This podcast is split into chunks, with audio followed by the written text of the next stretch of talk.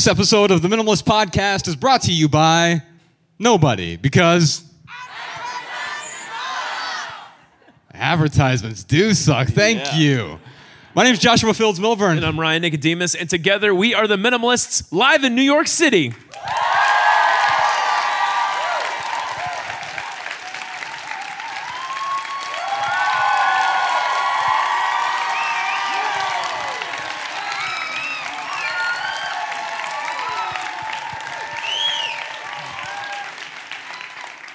They came out tonight. This has been sold out for months, and I know some of you didn't show up because of you know what's going on right now. But I'm grateful for those of you who did, and you really, really showed up tonight. And I tell you, we've got a really special night. I, I guess we the first thing to do is we're going to bring our first guest onto the stage, and then um, we'll talk a little bit for just a moment, and then we'll, we'll welcome our second guest as well. It's a special night, New York. Our first guest, you know him from Netflix. You know him from the Minimalist Podcast. You know him from his hit show, Revolution of One. Some people call him the third minimalist. Ladies and gentlemen, welcome to the stage, TK Coleman.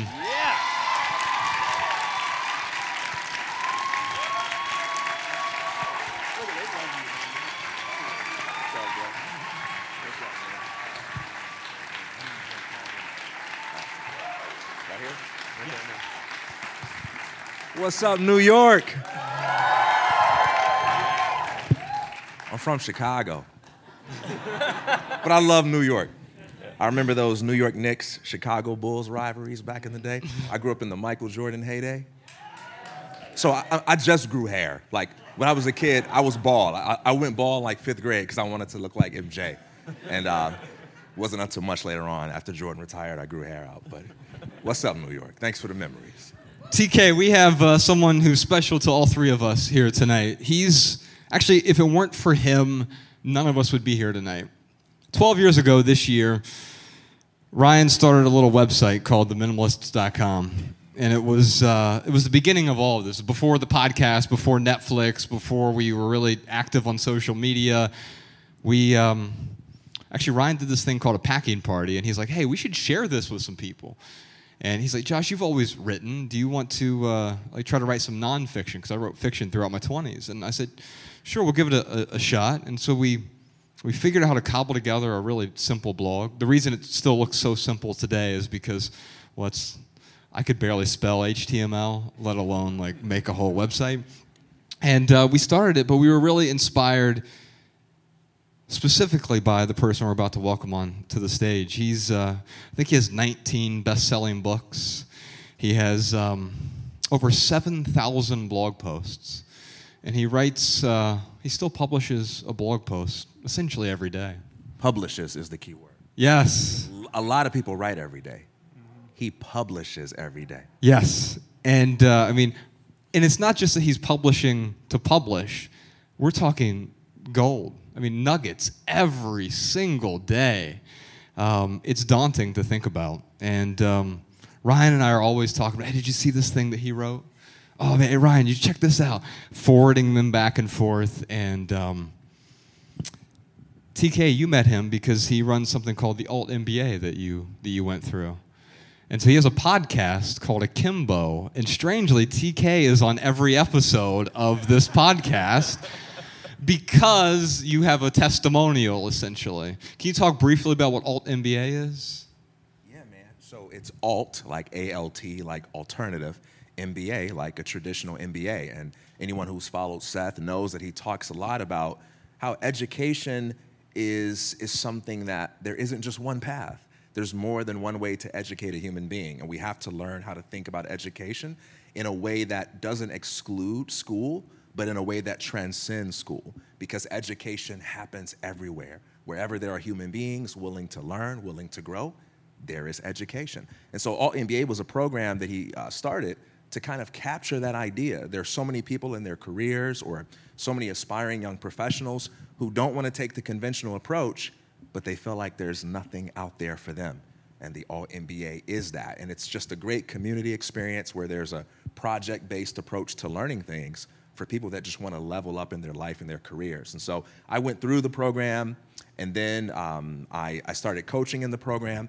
And there was this big event in New York for all the Alt MBA coaches, and I had a chance to meet Seth. And, and he's like the, how do I put it?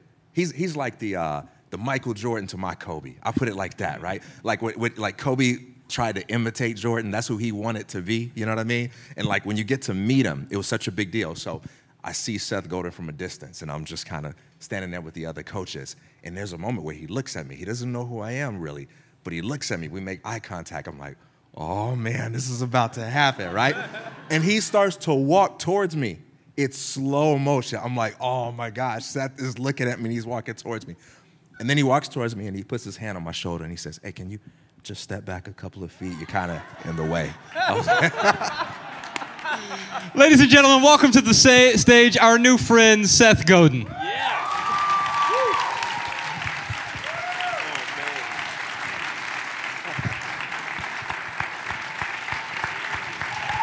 Yeah.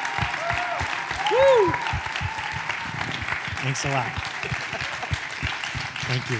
I, uh, I am profoundly uncomfortable being here, um, but I feel more comfortable now that you told that story, which is probably not true, but it made me sufficiently comfortable. To, thank you. He emailed us two days ago. He goes, Are you sure you want to do this? oh, so we're gonna we're really here for you tonight. And so we have a microphone set up somewhere. I would encourage someone to break the seal and walk up to the microphone wherever it is. How about Noah? My, my ankle's broken. Okay. um, and uh, what, what, we're going to do is we're going to answer questions throughout the night. Um, here's what tends to happen you can ask questions about minimalism and stuff, but there's always a question behind those questions as well. Because our stuff, our consumerism, tends to be a symptom of what's going on in our lives, a symptom of some deeper discontent. Because we have Seth and TK here tonight, also love to hear some questions about education, about the school system, schooling in general. If you have questions about business or marketing, well, you've got the right people here for that tonight as well. Or just any other miscellaneous questions. Also, I've listened to so many podcasts with Seth on them, and, and people ask him all the time about marketing, blogging, business, but one of the best kept secrets about him is there are very few people on this earth who can drop profound nuggets of wisdom on things like fear, uncertainty, mm-hmm. vulnerability. So if you've got questions about those things, I encourage you to let the world see exactly what Seth can do with stuff like that. I just carry his bags. Howdy. Howdy. Howdy. What's your name? Uh, my name is Matthew. I'm from uh, the Hudson Valley, so we had to drive a bit of a long way to get here, but it was totally worth it because my mom's awesome. Um, I, I know. Thanks, Mom. That's awesome. uh, Hey, know you- Matthew, what's on your mind? well, okay. Um, listen, I was thinking of a lot of jokes to open up with, but I've been sitting there freezing just so I can say that I'm wearing the minimalist's uniform tonight. yeah, you got the memo. Oh, that's Because awesome. I own like eight black T-shirts, and I've just sort of done that whole uh, thing. And I know you guys probably don't remember this, but um, on September 7th, you texted me happy birthday. Uh, Oh, you're that Matthew. I am that Matthew, Ah. yes. um, all right. So, okay, deep breaths. All right, now I'm. I have two questions for you. The one, first one is very short. I know we can't do hug lines because of Miss Rona, but are you still doing a line at all after this or no? Unfortunately, we're not at the end of these events, but um, make sure you keep your ticket stub because they're free and transferable. I'll owe you a hug next time we're here. oh yeah, because I brought my book and like got a sharpie and everything. So like I'll be I'll sign coming that for for you you. next Yeah, time. we'll sign it for you. Yeah. No worries. Oh my Yeah. god, you guys are awesome. I'm like I've been following you guys for the last few years. I've been binging your podcast, so I'm on like episode 122 now. I made my You're listening in the wrong order. I would start with now and go backwards. Yeah. uh, I just showed my mom your documentary before we got here. So, um, my question for you tonight. I'm such a fanboy, I swear. Um, thank you. so, um, as I told you, I'm wearing the minimalist uniform. I like decluttered my wardrobe. I wear like almost exclusively black t-shirts and the occasional button up over that. Um, some of the people very close to me who I love very much, not saying any names, mom, um, who loves me very much, uh, like my parents and things, they don't necessarily understand why I sort of like the simple wardrobe and want to sort of help me expand my wardrobe. But um, that's just not something that I'm super into that adds value to my life because I'm totally chill with the black t shirt life. Uh, it's really just helped me in my mental health. I'm a transgender man, so it helps with my dysphoria. Um, so I was wondering how to go about that stuff when you're 17 and uh, you're sort of starting this new lifestyle, and your parents, albeit super awesome ones who you love very much, uh, might not totally understand the direction you're trying to go or not know how to best support you. Wow, what a beautiful question. Um, what kind of psycho wears all black all the time? I agree with you, Mom. Why would you let. An emo psycho, thank you very much. Uh, Ryan, why do you wear black all the time? I wear black because it's slimming, honestly. Oh man, I, uh, I I love not having to decide what to wear when I go to put something on. I too have like a black button up because sometimes like you can't go to places without like having a collared shirt on or something. But you know what's awesome about you, Matthew, is that the the color of your personality is like brighter than any color you could wear on the outside. Oh, shucks, homie.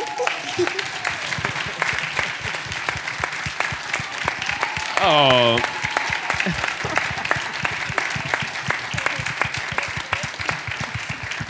Matthew, bring that book up. We'll, uh, we'll make sure we sign it. yeah, for sure. I owe you a hug. And and I'll tell you what your what your mom was doing. Like that's the best she can do. I mean, bringing you out here to come and see us. I mean, that's even though she doesn't understand it, that's incredible. That's She's incredible. a very amazing mother. M- yeah, Matthew, you're She awesome. understands it Matthew's now. mom, you're awesome. She understands it right now. Thank you for being here. Thank you very much. Josh, can I say something to you? Go for it.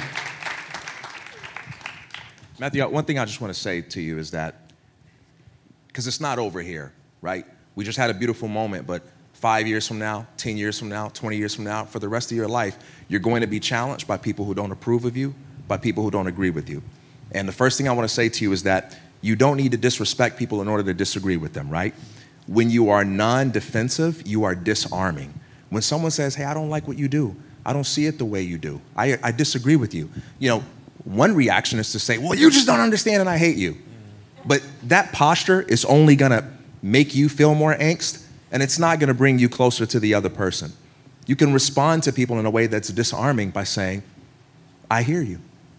I hear you.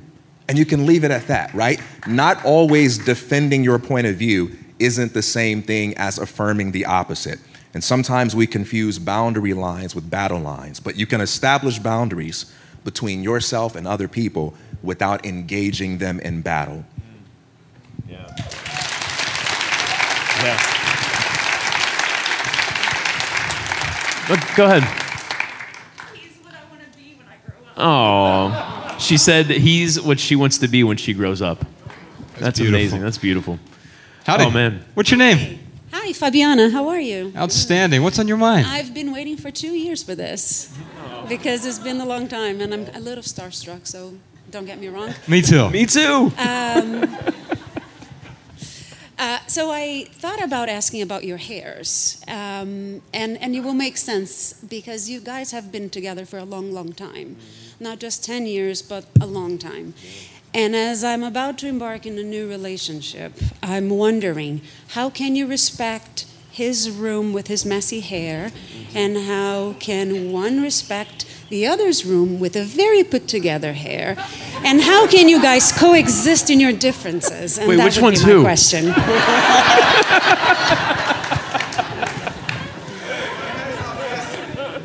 Yeah, I, it's. I mean, I don't. know. It's all superficial. I mean, it, and so I'm mostly jealous of Seth because I used to shave my head, and I saw myself in a mirror once, and I just don't. I look like an alien, and um, so if if I could, I would I would do the uh, the Seth Godin method, and uh, then we wouldn't even have to be talking about this, or maybe we would be talking about it. I think when we're talking about hair, we're not really talking about hair, are we? No, we are not. Uh, Yeah, we are talking about Where's where's the fear? Where is the respect? Who are you trying to change? How are you trying to be seen? These are things that became capitalized and industrialized in an industry that's worth billions of dollars Because if you spent money for a thing, you could change the signal that you're sending to other people or not. And when we look for the story behind that, which is the answer to almost every single question that the minimalists get, we get to the point of the matter, which is who's it for and what's it for? This thing we're doing, this thing that person's saying to us. That maybe you feel disrespected when someone who cares about you doesn't care the way you care about something. It has nothing to do with hair. It's just a conversation that hasn't happened yet. And TK's got it right, which is people need to be seen and they need the dignity of having space to be seen. And expressing it through something that's made by L'Oreal doesn't seem to make a lot of sense to me. Amen. Don't give away my hair secrets. oh man, uh, I'm gonna steal this from Josh. But to love someone is uh, to see them for who they are and to support them. You know, 100. percent And I'm totally paraphrasing what he says, but I love Josh. I've known it since we were fat little fifth graders. We've been through a lot together. I had a mullet then, by the way. If you go to his Instagram, I'm pretty sure there's a picture of it up on your Instagram There's one in the book, which is available downstairs. for 50% off. Um, no, so, you know, I go out of my way to support Josh because, um, man, uh, I appreciate how much he supports me. And I think with any good relationship, it's the same thing with my wife and I. It's like we go out, we look for reasons to support each other. Like, I look for reasons to. Um, almost uh, kind of give in in certain ways like like how can i you know sacrifice a little something for you like what can i do to make you happy because i see how much she gives to me i see how much josh gives to me and i think that is what makes any great relationship it's not about uh, it's not about um, having to change someone it's about accepting them for who they are and, and give them, giving them your all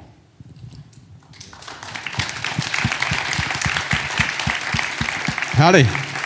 What's your name? Hi, my name's Lenny. Hey, Lenny. What's on your mind? So on New Year, the evening of New Year's Eve, I moved out of my house for the first time ever. I'm 22 years old, and I just moved in to an apartment with my longtime four and a half years boyfriend Peter, who's here with me tonight. Hey, Peter. hey peter Love you. did she drag you out here she did Welcome. Th- thanks for being dragged out that's one sign of a great relationship he is supporting you and has no idea why he's here but yeah that's awesome He's, he's, he's absolutely wonderful. And um, I, um, so I've never lived outside my house before. And I come from a very old school European traditional family where they have not always been supportive of my decisions. And I've kind of felt stifled, like my personality and my identity for many years, just being kind of like under their general influence. And now that I'm not anymore, I feel like, which direction do I move in? And mm. there's a lot of fear and there's a lot of uncertainty. And so my question would be where does minimalism play a role in f- really creating this identity for myself now that I have the space to? Thank you. Seth, when we talk about minimalism, we're often talking about, you know, it starts with the stuff, but we're really talking about clutter. What is clutter? Clutter are things that get in, get in the way. And so there's so much other clutter outside of the physical stuff. There's mental clutter, emotional clutter, spiritual clutter, calendar clutter, career clutter, familial clutter, right? And and so the fear that we see here, it manifests in different ways. Sometimes it manifests by, oh, I'm going to buy a bunch of things to try to pacify myself. Or I'm going to become this type of person because then people will like me. Can we talk a bit about this? I think that clutter exists to minimize freedom. Mm. And the reason that freedom is scary is because it comes with responsibility. And a lot of people don't want responsibility. And so you can see it all around you. Why does everyone use a certain kind of social media the same way? Right? Because if you use it a different way, it's on you. If you use it the same way, why does everyone dress? right? Over and over and over again, we're creating levels of clutter, emotional or physical, so that we don't have freedom. And we don't have freedom, so we don't have responsibility. So careful what you wish for because you got it. But now, if you're not happy, it's not your parents' fault anymore because you're going to decide. And how do we decode the responsibility problem? And it seems to me that the easiest way forward is to pair it with generosity and to say, I don't want to be responsible for my own happiness. That's too hard. but I would like to take responsibility for seeing other people in a generous way, for showing up in a situation with generosity. I'll be responsible for that. And if you can get hooked on that, you can find a different sort of freedom and happiness that has nothing to do with a transaction. It is not up to the other person. It is simply, I see this. It is raining. Now what will I do? Not, it is raining. Isn't that unfair? And taking that responsibility, notice the word taking, it's not given to you. You get to take it. And now you've taken it, which is great. So you got it. What are you going to do with it? Yeah. Yeah. Howdy. Congratulations, by the way. That's awesome. You should We got- invite, invite these guys to the wedding. Let us know. That's right. Oh man. We got Noah here. Yeah. Howdy. What's up? yeah, so I, I actually want to talk about college a little bit. Um, Let's so do it. It's really interesting. Noah drove out here from uh, Lancaster, PA, Yep, yep, yep. About a and he's at a pivotal point in his life. We, we were talking earlier today. Um, and uh, you're a senior in high school, right? yes, I'm a senior in high school. Yep. Just got all my like January 1st deadline is all like the college deadlines, college applications, and stuff like that. You know, it's super stressful, right? And there's a lot of stuff you got to do that packed on top of like all the schoolwork, you know, AP classes, all that kind of stuff. And it's honestly, it sort of made me feel like, you know, almost like what's the purpose of all this? And like, do I really enjoy any of what I'm doing, right? So my sort of worry is is like when I go to college, is it going to be the same exact thing just for another four years? And will I be wasting four of my prime years of life where I could be working really hard and on doing what I am really passionate about, which obviously is hard to figure out in the first place? Like, like will I be wasting that time? Um, and I guess like, you know, a big thing for me is like how how will I like what are alternate options and like how do I really figure out what my what my real like passion or purpose really is because I feel like even even that's a complicated thing. So I'm not sure if any of you would have any ideas on that, but but yeah, go ahead. Uh, okay, so there are a few things built into that question. So, one with the passion part, uh, don't treat your passion as if it's an intellectual puzzle to solve or as if it's a riddle that you're going to figure out by sitting down very carefully and thinking about things in a linear way. Passion is something that you discover by engaging the world in an experimental manner. You have to take risk, you have to live life, you have to try things. How do you know what tastes good? How do you know what tastes bad? How do you know the difference between hot and cold? It's a visceral response to a lived experience, right? So you got to try things. So when you make decisions, don't ask yourself, is this the right decision? Is this the one correct thing I can do? Is this going to work? Instead, ask, does this experience offer me the opportunity to discover interesting things about what I love, what I hate, and about what I feel a little bit in between on? Because that knowledge is important. Think of it in a way that's analogous to dating. You go on a first date, you do not think to yourself, Am I going to marry this person? Instead, you approach with curiosity. You say, Hey, what are you interested in? Let's get to know each other. This might be such a bad experience that we never want to do it again. Yeah. Or it might be good and we say, Hey, would you like to do this a second time? And then you come back a second time, and then a third time, and maybe a fourth time. And then maybe that's it. And you keep doing that. And after a while, you wake up one day and you find that your heart is captured by a specific person. That's what it's like to discover your passion, okay? Second thing I want to say about passion, then I'm handing it over to Seth, is don't look at it like, how can I find the one thing that I was born to do? We're not one dimensional people. We're multifaceted. We have many different passions. You know, you're going to be passionate about some things that make money, passionate about other things that don't make money. But whatever you do in life, you're going to do it best if you bring your full self to it. So don't like try to exclude passions or try to find the one thing that you want to do. Just ask yourself, with whatever it is I do, how can I bring such a spirit of enthusiasm and self authenticity to it that the greatness is found in my work and not in my title, in the way that I do it and not in the label that is used to describe what I do? Beautiful. So I'll give you a, a short rant. Famous colleges, five things they do, not one, five things for a quarter of a million dollars in debt.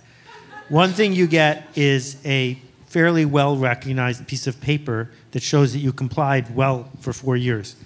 Another thing that you get is a cohort of people who were all selected in a way similar to the way you were selected. Don't minimize that cohort, it has value. The third thing you get is access to courses. Wait, they're all available for free online, every single one of them. Another thing you get is a socially acceptable way to spend four years growing up in a place that's reasonably safe.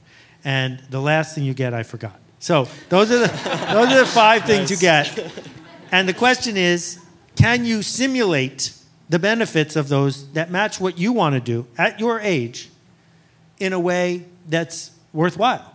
And the answer is you can if you decide it's worth the effort. Because the learning of skills part isn't what you get from a famous college. What you get from a famous college is the social thing that comes from the scarcity of the piece of paper they're offering you. If you reject that part, well, the amount that you can learn, the number of things you can do, the number of movies you can produce in four years for $200,000 is mm. pretty big. And if at the end of that you decide you don't want to make movies, that's fine. But something will have happened during that period of time. So whether you go or not shouldn't be based on whether it was a sunny day when you went on a campus tour, shouldn't be based on whether the people on campus you saw are cute or not. It should be based on an analysis of the most expensive thing you will ever buy in your whole life that cannot be resold. Is that what you want to buy? And they shouldn't ask 17 year olds to make that decision, but they do. Thank you very much. Thanks, Noah. Yeah. Thanks, Noah. Howdy. What's your name? Hi. So I'm Liz. Hey, Liz. What's on your mind? Well, uh, I'm really so, I feel so thankful and grateful to be here. Uh, I actually reviewed two of your uh, uh, books for AudioFile magazine, the audiophile, the audiobook version of them, um, which I think is one of the greatest forms of minimalism ever. So I actually don't have a book for you guys to sign, but I do have a piece of paper that would be nice if I could get signed, because you two have really become kind of my personal heroes. Happily. We'll sign your audiobook. But I, I uh, discovered y'all when I was living in Hong Kong. I had just moved to Hong Kong in 2017 from Tennessee for my husband's job, and I had to give up roughly half of my material possessions in order to do that. And I Liz, was- we get a little bit closer. I can barely hear you. Sorry. That's perfect. Um, and I was just saying that when I discovered uh, you guys, I was uh, I just moved to Hong Kong. It was in 2017 from Tennessee, and I had had to give up roughly half of my worldly possessions.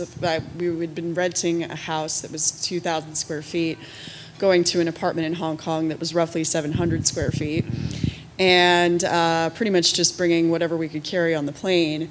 So uh, it was funny because I was um, actually assigned your book to review, and I sort of took it as uh, I don't know a sign from heaven or something. it was it was really just exactly what I needed to hear at that point in time. And uh, I think that you guys have really carried me through a lot. And I recently moved back from Hong Kong just a few weeks ago uh, because the political situation there has just gotten to the point where uh, I wasn't able to go back and see my family for the last two years. So we kind of just up and left, and um, we're currently living with uh, my father-in-law in New Orleans. And uh, it was funny because when I told him I was coming up to New York to see the Minimalists, he thought you all were a band. uh, and he said, The New York Times did call Ryan uh, an aging rock guitarist. A gracefully aging rock guitarist. Gracefully is the best part. right, exactly. and but I explained to him, no, um, they're they're uh, guys that uh, uh, do a podcast and they talk about uh, living life with less. He said, well. Why y'all want to go listen to that? And I said, well, you know, I, I think it's good to live with less. So that brings me to my question, which is I think that given that we're not real sure where we're going to end up um, over the next six months or so with my husband looking for work um, and me doing freelancing. Um, we're in this back in this situation living in my father-in-law's home, which is just packed mm. with possessions, and he sees sort of nothing wrong with this. And so, I'm just wondering how how I can sort of maintain this sense of minimalism in a situation that I'm not really totally in control of at this point without supremely pissing anybody off. What's your first name again? It's Liz. Liz. L-I-Z. So, I have some news for you. First off, there is nothing wrong with this stuff, like in morally wrong or, or anything like that. Now, if the stuff's getting in the way, then it can be a problem. But if his stuff's getting in your way, it's not his problem, right? And it's really easy for us. You know, I always joke that, like, oh, I'm getting rid of my daughter's stuff when she's not looking, right?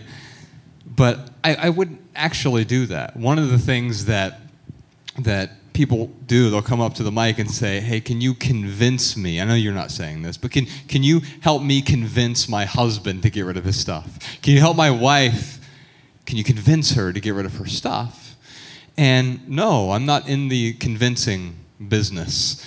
Um, what becomes a problem is when we assign our own desires, our own preferences to someone else. And you're in a temporary living situation right now in which you have to simply tolerate what's going on with, with your father. Now, if he's come to you and asked for help and said, hey, I'd really like help minimizing, well, that opens up the door and you can talk to him about this stuff.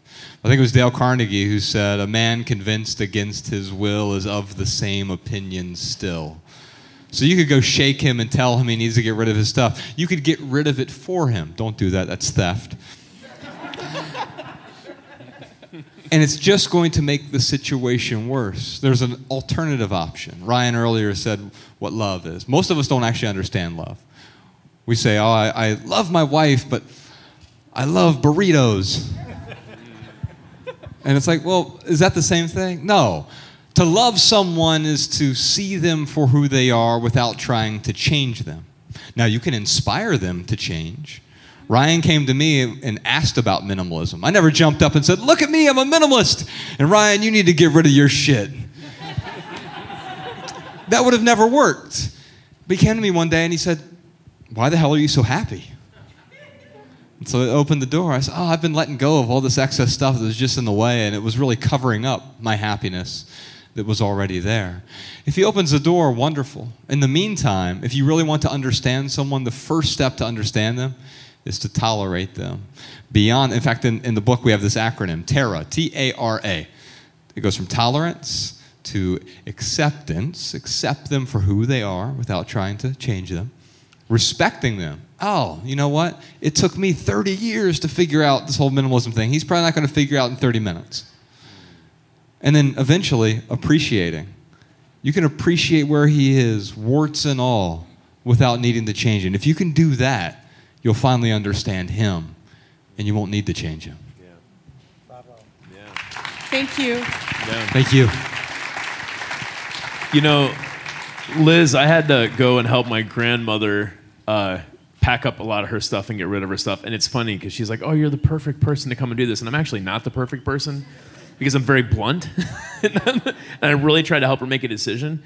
And I found myself anytime I was starting to get frustrated um, and wanted to kind of like you know just not be passive aggressive, but just let that frustration out to project that. I had to really, uh, really check what my context was. And what I would do is I would, you know, before I would let the anger out, I'd say, you know what, this is my grandmother. I love her. If it wasn't for her, I wouldn't be alive. She has been through a lot. She grew up in Germany during World War II. I mean, really, um, she she has a, uh, a hoarder mindset because of like her upbringing. So really trying to um, understand her and get, changing that context from anger to compassion, that really helped me get through a lot of days. And this is, like Josh said, just a temporary situation for you. So I would really work on that context, and that will help you get to the point where you can even yeah, appreciate appreciate the man you're living with. Thank you guys so much. Thanks, Liz. We love you. Howdy. What's your name, brother? I'm Alex. Nice Hey, to Alex. meet you guys. Thanks so much for everything. Certainly. I'm sorry if you might have to bend down a little bit, or maybe if the mic's adjustable. I'm not really sure. No worries. Um, What's on your mind? I am a senior in college, so I think continuing along a lot of the trends, a lot of uncertainty um, upcoming, and it feels like I'm constantly like bouncing around between school, home, um, starting a new job in June. Um, so, question, I guess, keeping it intentionally broad. Um, any advice around starting a new career, but also trying to remain passionate and um, I think aggressive and, and like have a good fulfilling career and like devote a lot of time to it while I'm young, but also like doing that in a sustainable way. Seth? Yeah. I really want to answer I mean, this, I- but they're gonna have a much had better no answer. Idea you'd be here, but uh, obviously I think. Uh, I had no idea you were going to be here, so we're even. Is, is your Cool name guys is, come to cool places. your name Alex? Is that yeah, what you said? Alex. Um, first, congratulations for making it through the uh, organized educational industrial complex thank you. all the way to the end. Um, this job you got, did you get it at the placement office?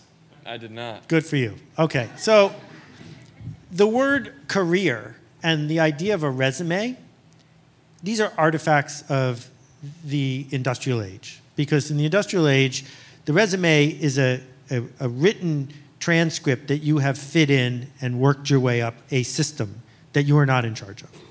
And for a long time, you stayed at the same company for 20, 30, 40 years. And it has been falling apart your whole life. And now it's a completely different thing. So instead of thinking of a career and instead of worrying about life work balance, it might be interesting to just think about the fact that there's just life. Mm. And life includes eating and sleeping and working and all those things, but you're not doing one or the other. When you're at work, you're still alive. And your vision going forward, this career, isn't up to who's going to hire you next and who's going to pick you. Mm. It's up to you and what you will choose to create of value. And there are only two paths that I can think of. One is to say you can pick anyone and I'm anyone, right? In which case I fit in more than anybody else. Or the other path is I'm Alex. And Alex adds value when he shows up. And if you want that value, here I am. And if you don't, somebody over there might want that value. And the more value you can create, the more people will want you to help them create that value. And TK has spoken about this so eloquently for so many years about what does it mean to be the CEO of you, to show up and say, this isn't my career, but I have a life and I add value when I show up somewhere. Over to you.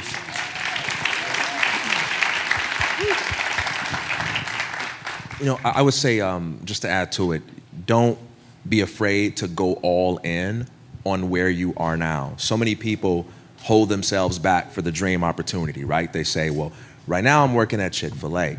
Right now I'm working at this side job. And I know that what I really want to do is something like this, and I'm not ready for that yet. So what I'll do is I'll kind of work this job, you know, hard enough to not get in trouble.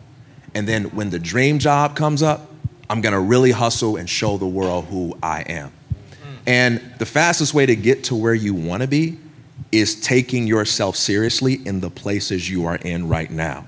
So you work at TGI Fridays, but you want to be a film producer, show up to TGI Fridays like that's your first movie, and like this job means everything because you never know. The person who's going to get you to where you want to be might be the person that you're serving, right? Second thing is recognize that all skills that you learn are transferable. A lot of people think about jobs just in terms of like, you know, working at a bank has absolutely nothing to do with the working in sales, and working in sales has absolutely nothing to do with working in technology. But at an abstract level, every job you work, there are basic skills that you're gonna learn. You take the time to master them, you can be able to tell a story when you move on that says, hey, look, I've never worked in this industry, but I've worked with human beings, and here's how I made them better. Here's how I made them happier. Here's how I helped them make sense out of that experience. And I would love to do that for your company. So as you go into this next step, don't worry about the fact that you don't have answers about the next 10 years. Don't worry about the fact that you don't know this is what you want to do for the rest of your life. It's what's on the table right now. Go all in, work with pride, work with enthusiasm, and when, not if, you move on to the next thing, make sure you look back on that experience and be able to point to tangible skills you've acquired that's going to help you create more freedom in whatever you do next. Thanks, Alex. Thanks so much. Thanks, Alex.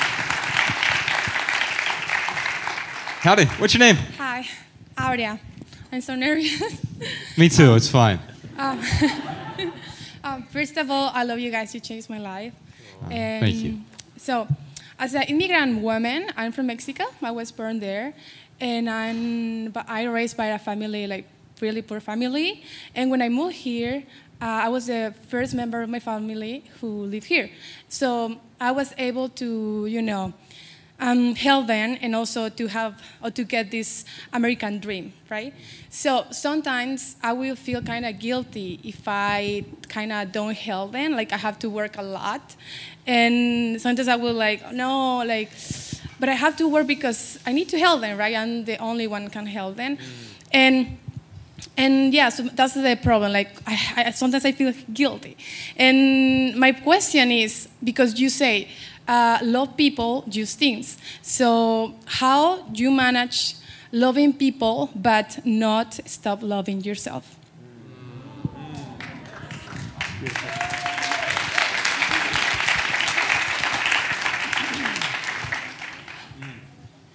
What a great question. I um, one might posit that you can't love other people until you love yourself, and um, you talk about helping people, and, and that's really admirable. Contributing beyond yourself in a meaningful way is really important. There are two types of help. When you feel like you have to help, like, oh, I, I feel obligated to help. It doesn't make you feel alive the same way as I get to help. I get to contribute beyond myself. Look at this amazing opportunity. It seems to me like you see this amazing opportunity. Even you even use that word, the Ameri- or those words, the American dream. It's funny when we do tours in England or Canada or Australia or Brazil, they call it the American dream there, right? And nothing wrong with what the American dream set out to mean, but these days it means something different. It means perpetual growth and success. If I were to ask the people in this room to define a, to show me a picture of a successful person, you would all say the same thing. It's generally a guy with a suit on, a really nice car, and a big house, and a trophy wife, and all of these things that uh, we accumulate to be successful. And once we get that, we'll have the American dream. And it's a weird thing. I was talking about this last night in DC. The, it's almost as though we're trying to get rid of our desires in a way. Because, oh, I really want to buy that car. I want to buy that thing. I want to acquire. I want to accumulate because then I'll stop desiring it. But it's that very desire that makes you feel alive. And I can see in you right now, from the way you're, you're asking this question, you do have a desire to contribute. And it is that desire that makes you feel and makes you it makes you feel like you're the best version of yourself. I would I would embrace that desire to contribute. I see Seth standing up. He, I, he, uh, he might have something very No, I'm profound. only standing up because minimalism includes no cushions, and so I just I just needed a standing up break. That's all. Sorry.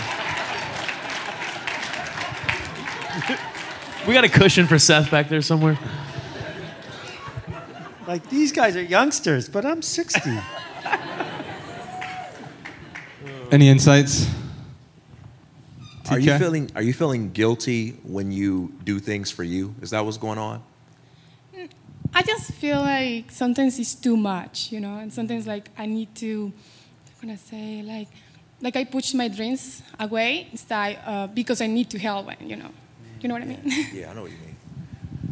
I, I think one, one helpful way to look at it is to understand that doing things for others is an extension of doing things for you, right? There are two aspects to giving there's the content and there's the context. Content refers to what we are giving. I'm giving you my time, I'm giving you my money, I'm giving you my things. Context refers to the energy state that I'm giving from. Um, I'm giving you an hour of my time as you talk to me, but I'm falling asleep the whole time. That's my context. My context is I don't have any energy. Hey, but I gave you an hour. Now, if my context is compromised, then the content that I'm giving you is also compromised. I can give you my time, but if I'm falling asleep on you the whole time, or I'm, I'm doing this the whole time, what I'm giving you isn't very valuable. Now, is it? And so sometimes when we want to help people, we say, well, I'm tired, uh, I'm grumpy, I'm resentful, I'm drained, I'm starting to hate myself. but you know what? I gotta give, I gotta give, I gotta give. And the impact of our giving is weak because we're not giving from our excess, we're giving from our essence, and we're compromised, and energetically that shines through. If you really love people and you really wanna look out for them, don't just give them your stuff, don't just give them your time, but give them the very best version of yourself, and that's a healthy you. So when you give those dollars, when you give those minutes, give it from a state of saying, hey, I'm bringing 100% of me today. I'm not gonna give you this highly compromised version of my time and money. I'm gonna give you all of me because I've taken care of me and now I can fully show up for you.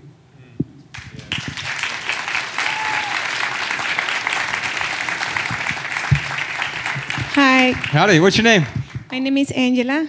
Nice to meet you. What's on your nice mind? Nice to meet you, sir. I would say um, I don't have a question. I only want to say thank you so much for uh, changing my life and a huge ways, you know, because I was uh, finding your video on YouTube almost six years ago. In the middle, I was human Christ.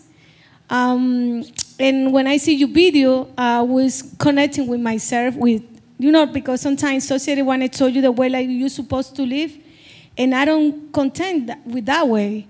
And when I found your video on YouTube, this video changed my life for the rest of my life. And I want to say tonight, I'm almost 40 now. Thank you so much, guy, for the work like you do it, and uh, uh, the all value like you put outside of the world with that, you know, with that society told you the way you, you, you're supposed to be, and you told the right way you like you like you supposed to be, not that society told you or the American dream for tell you the way like you supposed to be happy. Uh, I, as soon as I see the video, I see my way like different. Like I love that. Um, I don't know what you say in English. Like I want that um, life uh, lifestyle because I will not happy with a lot of possession. I will working uh, many hours. I don't have a time to spend the time with my kids. And that day, my life changed because as soon as I realized how consuming take all my money, all my time, I say tonight, thank you guys for the way you do. Okay, thank you so much. Thank you. Thank you. You know, I like to say something about that real quick. It took me a long time to figure out that their path was not my path. And what I mean by that, I was working in the corporate world, and um, at one point I, I managed 150 retail stores, which I know is really ironic with the whole minimalism thing. But um, I really aspired to be like these guys, these C level executives, and, and the senior vice president of this division until I started spending more time with them and I realized just how miserable they were. They weren't bad people, they weren't wrong, but I at first told myself, well, I'll be different. I'll do it differently. But if I follow the same recipe, I'm going to bake the same cake, right? And so the only way out of that was to actually, well, figure out what the new recipe was. And I'm glad you, you found our recipe and you're able to adjust for taste for yourself because my recipe won't work for you. It's about finding your own.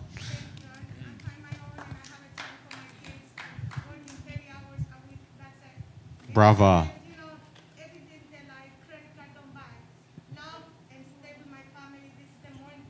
Oh, You're wonderful. Thank you so much. Yeah, thank you.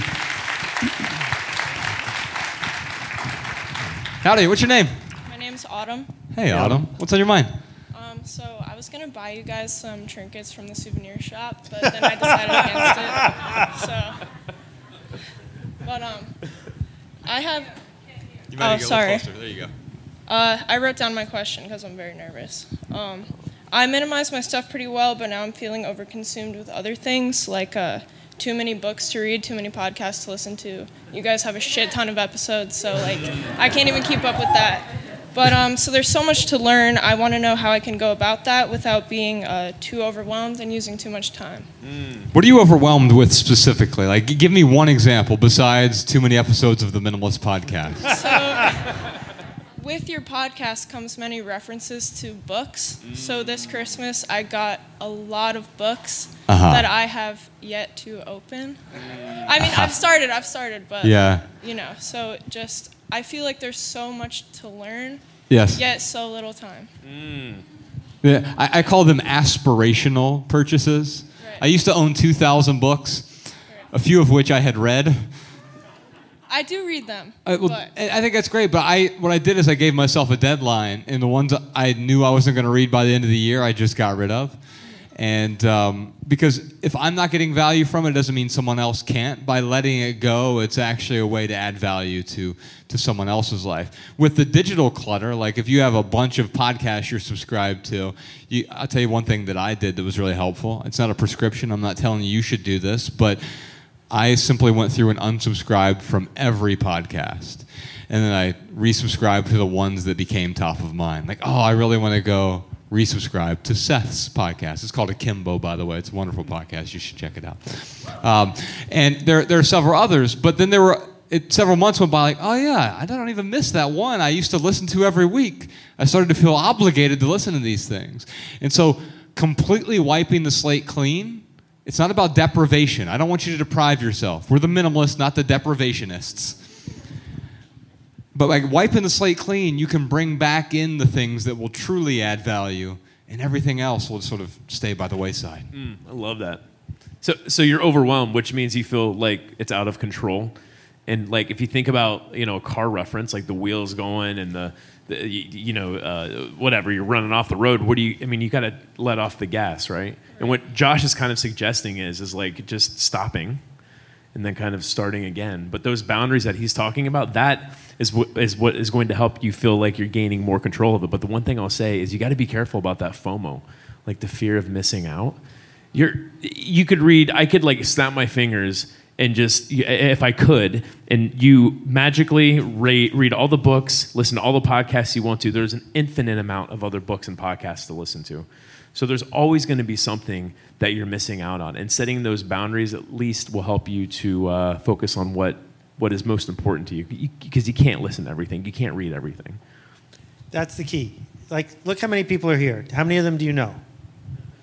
Right? You should feel badly because you don't have enough time to meet all the extraordinary people that are around. and if you if you read the next 10 books, right?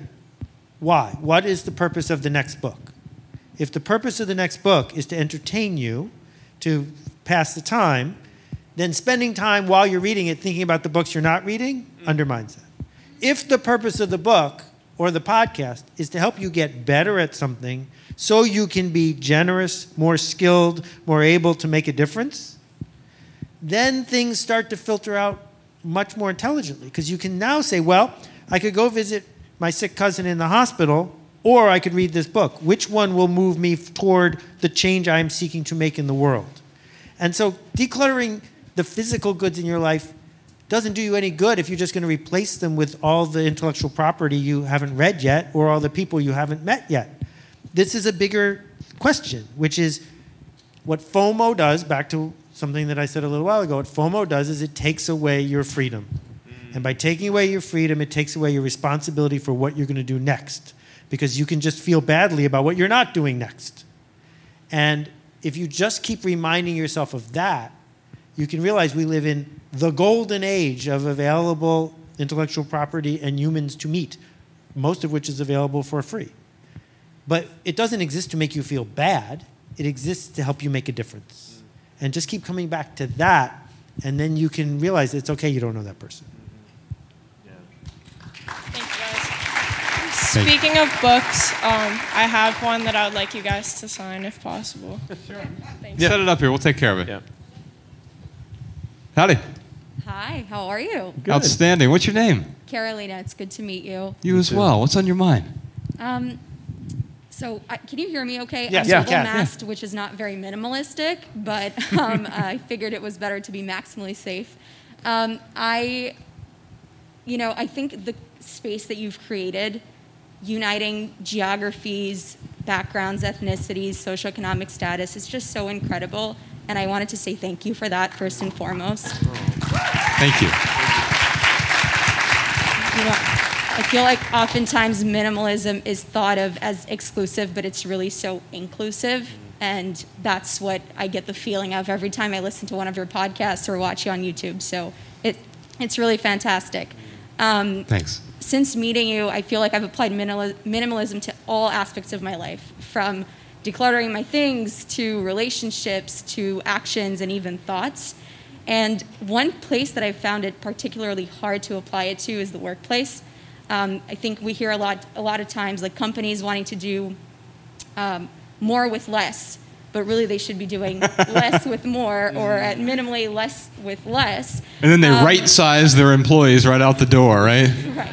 Yeah, it's these weird euphemisms, right? And I walked by a Gap a few. We were actually in New York City. I walked by a Gap clothing store, and there was a T-shirt that said "minimalism" on it.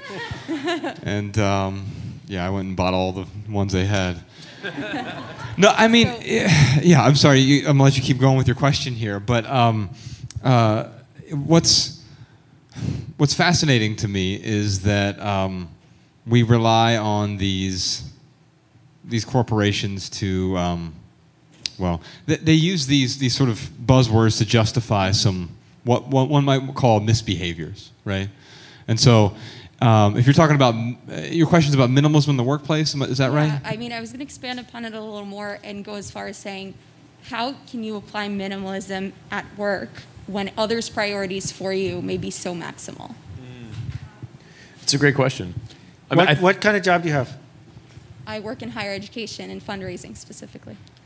So there's a novel, just to add one more thing that you're not going to be able to read in time, um, called The Goal. It's not a very good novel, but it has a very big idea in it. It's a bi- it was the first best-selling business novel, if you can imagine such a thing.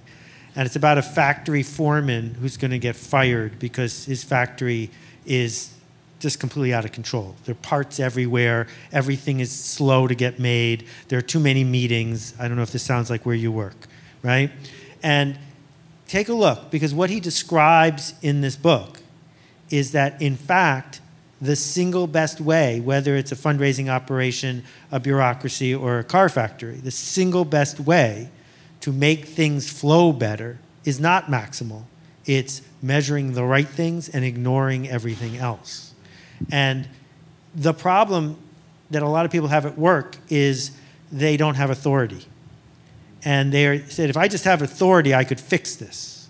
Well, he used to run 150 retail stores, and he didn't fix it because authority is really hard to get, but responsibility is really easy to get. So if you figure out which little section of the world you can give away credit but take the blame by simplifying and measuring the right things, what you will discover is that your coworkers start coming over and asking you to do that for them too. Hmm. Because forward motion will follow. So if you've got 100 people on your fundraising list, getting rid of 90 of them and spending a lot of time with 10 will help you raise more money than anybody else in the department. Mm. And that's been mm. shown over and over and over again. And the same thing's true with your inbox, and the same thing's true with the number of meetings you go to, and everything else. Because you're putting yourself on the hook for a few things and just saying, I don't do those other things. Mm. And I think you will be surprised that you don't get fired if you do that. Yeah. No, that's great. It It makes me think about when Josh first went to our boss when we were in the corporate world, and he started setting boundaries with our boss. He was he was uh, he was at dinner. It was uh, Christmas Eve. Um, his boss is calling him and calling him and calling him, and finally Josh answers the phone. And he's like, hey, "What can I help you with?" And he's like, where, "Where are your sales at right now?" He's like, "What are you talking about? It's Christmas Eve. 6:30 p.m. I'm at dinner. I have no idea." where my retail stores are at right now, what their you know what their sales are. He's like, well, you're not close enough to your people. You should know. And he was like, I think that's an unreasonable expectation, which was sacrilegious in our world to say anything like that. But because Josh was able to add so much value to that company, he had the ability to actually set those boundaries. I know it's really easy to just say yes, yes, yes, yes, yes, but it, you get to a point where you're extremely overwhelmed. And one of the things that I mean I have really worked hard at, and I know Josh has worked hard at, is just saying no. But when you say no, it's not just telling someone like, nope, not going to help you. Get clear on what you're telling them yes, uh, what what you're saying yes to. Because if you can help them understand what you're saying yes to by telling them no, uh, it makes it a lot easier for people to, to receive that no. Thank you so much. This moment right here just changed my life. Oh. Thank you. Thank you. Thank you. I was waiting for someone to just fix that. I'm That's a singer exactly the actor, right thing so to do. I'm just gonna get to it. Hi guys. What's your name? I'm Katerina, but you can call me Kat. Hey, Kat. Hi, Kat. Nice to meet you. Hi everyone. so I am here with my husband. He's gonna be really annoyed that I'm pointing him out. He's kind of shy. What's his, what's his name? um, Matthias. You can call him well Matthias. Yeah. Matthias. if you don't want to do the Latin way. Anyway. Did you drag him out here? Uh, no. Oh, okay. No, I mean, I don't think so. Yeah, he, he loves you guys too. um, I, yeah, I found We you love you guys when I was like 19 years old, and I was going through this huge like hippie revo- revolution. Like, I was doing the musical Hair at the time, which, if you know anything about theater, you have to be naked on stage. There's a lot going on. Um, anyway, so It sounds like a um, nightmare I have reoccurring. it's totally liberating, very minimalistic. Anyway, um, so we just got married last year um, in April. Congratulations. Thank you. And as it as it goes with newlyweds, you think about the future. You think about having kids. You think about the life you want to lead and the life you want to give to your kids. So a lot of the times we talk about holidays and we talk about traditions and we talk about what we want to start and you know give to our kids and i realize the more and more i get into minimalism the more i realize that all of these holidays are so like commercial and ridiculous and so filled with obligations and guilt and shame and oh do i have to do this? So but then we'll talk about it and i'm like oh but we're not going to give our kids gifts one day? We're not going to pretend there's a santa claus we're not to you know and that makes me kind of my heart dies a little because i think about when i was a kid and i think about how much joy that brought me so I guess my question is for people who are thinking about the future, it's to be a while till we have kids, but um, when we do, what's the best way to keep that special feeling that you have, those, those fond memories as a kid that often comes with material things? How do we keep that in a way that's minimalistic and simplistic and has meaning? You know what I mean? Yeah. I'll dive. TK thoughts? I'll dive in. I'll dive in. yeah. So um, we should make a distinction between minimalism and legalism. Minimalism is when you get rid of the stuff that doesn't matter in order to fill those fresh spaces of possibility with the things that do matter. It's always a good thing. Legalism is when we set up a bunch of rules and we force ourselves to follow those rules independently of the consideration of any higher purpose.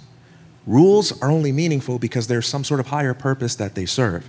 Whenever we start going by the book without thinking about our why, we become legalist. And it would be legalism to say, well, you know, just because Valentine's Day is commercialized and Christmas is commercialized and I'm a minimalist, I'm going to sit this one out. Well, that's legalism. Because now we're just playing by rules and we're saying that now minimalism also has a set of sins that we can't commit. And even though we really want to celebrate Christmas, I'm a legalist and now I can't do it. Right? You don't want to think that way.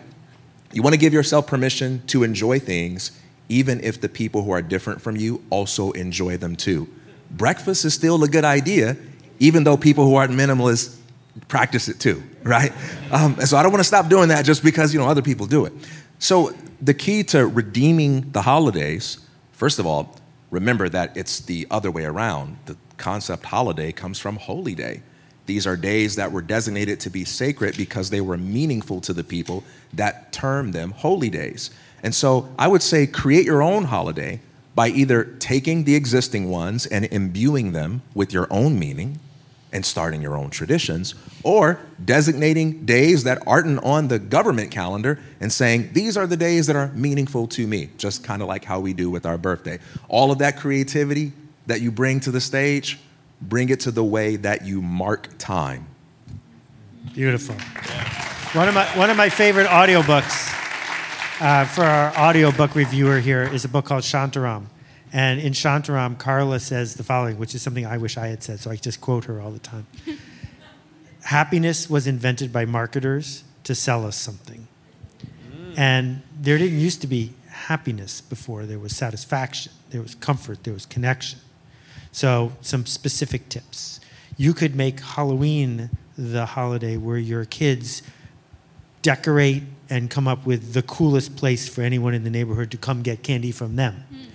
And you could make Christmas the holiday where they figure out where they are going to go to sing and give other people gifts. And you could make their birthday the most creative day of the year where they get to host. You get the idea? There's still just as much magic, if not more, but you didn't fall into the Shantaram trap of saying, if I get just the right Lego kit, right? That is something, uh, maybe I'm legalistic, but I think avoiding that is a really good idea. Yeah. Thank you. Thank you. Thanks, Kat. You're not legalistic, so. Howdy. What's your name? Hi, um, I'm Kaya. Hey, Um, Kaya. I'm 18 years old and I came here by myself Oh. from New Jersey. Um, And I'm currently.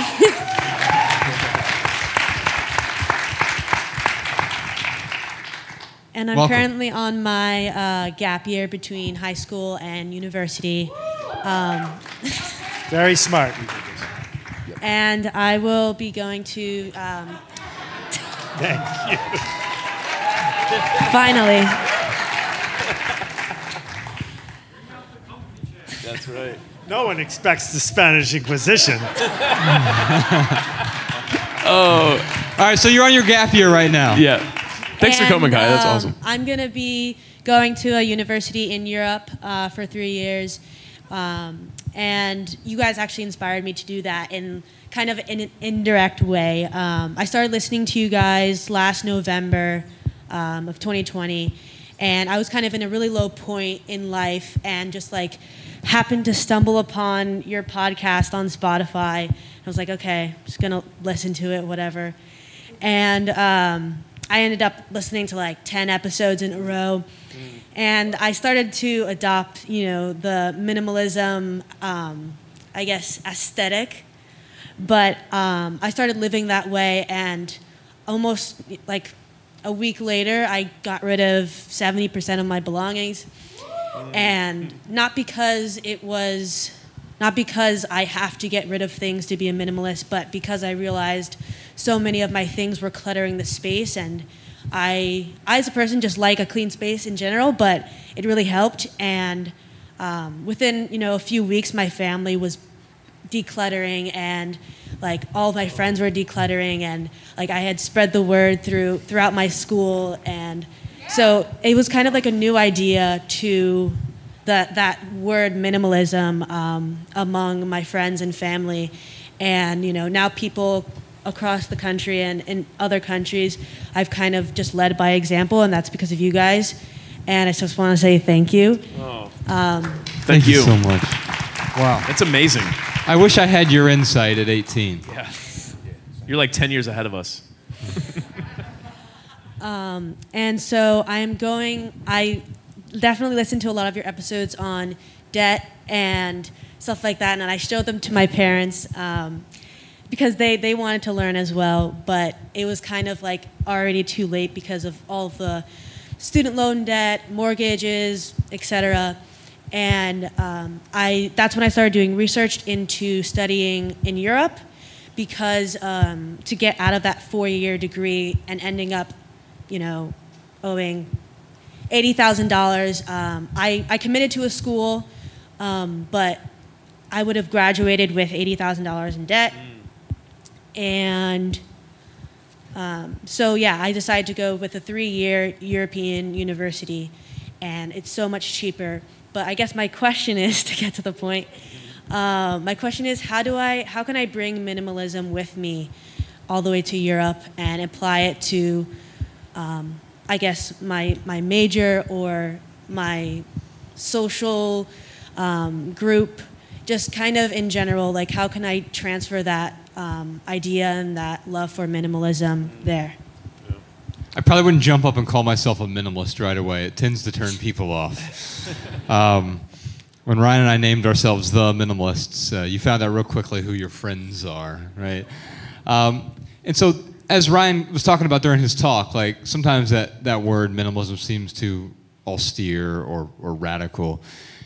There are other things that you can sort of soften uh, the, the discussion. You know, intentionalism is one that comes up quite a bit with us because really that's what we're talking about the intentional use of our resources. For you, it started with the stuff, you started letting go of those things that were getting in the way, but then you realize, like, oh, I don't want to take on a bunch of debt that's also going to get in my way. Ryan rattled off a truckload of stats when he was talking, but they're staggering stats. How much money we spend, well, how much money our future selves are going to have to spend to receive some momentary pleasure now. Those objects of our desire, we go into debt and we have to pay for it a year from now, five years from now, 10 years from now. There are people who are retiring on Social Security with student loan debt. That's not freedom. That means someone else has power over you. If you want freedom, it's on the same continuum as power. And so if the more the more freedom you get, the less other people, other corporations, etc., have an influence on your life. And so if I'm being intentional with my resources, what are they? I think there's five big ones. Uh, we use the acronym STEAM skills, uh, uh, time, energy, attention, and money. Money's the last one on there. It's not that it's not important, but it's not the most important resource in our lives. It's, but if we, if we use it poorly, you know, Ryan and I grew up really, really poor and we started making really good money in our 20s and it just amplified our really bad habits and i at one point had six figures worth of debt and i was drowning in a lifestyle i didn't enjoy i wasn't intentional with the resources i had because we weren't intentional growing up with the resources we had. And so if you can be intentional with your energy with your time with your attention because here's the thing about attention. Whatever you're doing in that moment is your actual priority. We talk about our priorities, like, oh, yeah, my health's my priority, or my, my relationship with my spouse is my priority, or building my business is my priority, but I'm scrolling TikTok. No, if you're scrolling TikTok right now, that is your priority. Nothing wrong with that, but let's admit, whatever you're doing in the moment, it's your priority. A few years ago, the United Nations listed their 163 priorities. If you have 163 priorities, that simply means you don't have a priority. Priority means the first thing. The United Nations said we have 163 the first things. So, whatever you're doing in the moment, that is your priority. And if you do it deliberately, that's how you bring minimalism into whatever you're doing. Thank you. Nice. Howdy. Hi, my name is Wheeler Castaneda, longtime listener. Oh my caller. God, it's Wheeler. What's up? What's up? What's How you up? doing? I've known I've known him longer than I've known this guy. That's true. Oh man. Oh, this is this this question this question is a good one. uh, no, um, it's something that you're familiar with, though, Ryan. Um, I grew up a Jehovah's Witness, right? Like like you, um, and I left the faith, like you. And when I did, I found myself filling my life with things like partying and drugs that led to a lot of different problems, a lot of issues. Like And- me, yes. Keep- keep going. like you. Um, I think we've partied together a few times. Um, and now that was in my 20s. I'm older now. I'm not going to name how old I am, but I'm older now. Um, it moved into things, right? The parties and, and, and, and the, the people died off, and then things happened. How do I, because of that, of that crisis of conscience I had, that spiritual deficiency that I had, right? I needed to fill it with something else as I got older. So it was things. I bought a new phone. I looked at my phone. Oh, this is so great. My phone. No, I don't like it anymore. Give me another thing. Give me another thing. Give me another thing. And I was filling my life with stuff, mm. right? Mm-hmm. Lots of stuff. And I guess my, my question is, it could help with a lot of people here too, and would help me as well.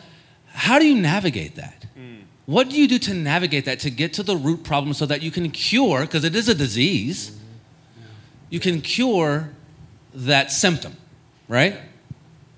What, what are some tips? How, how, did, how, did you, how did you navigate that? Man, you know, when I think about when I left uh, being a Jehovah's Witness, you know, I had my my values and everything was set for me.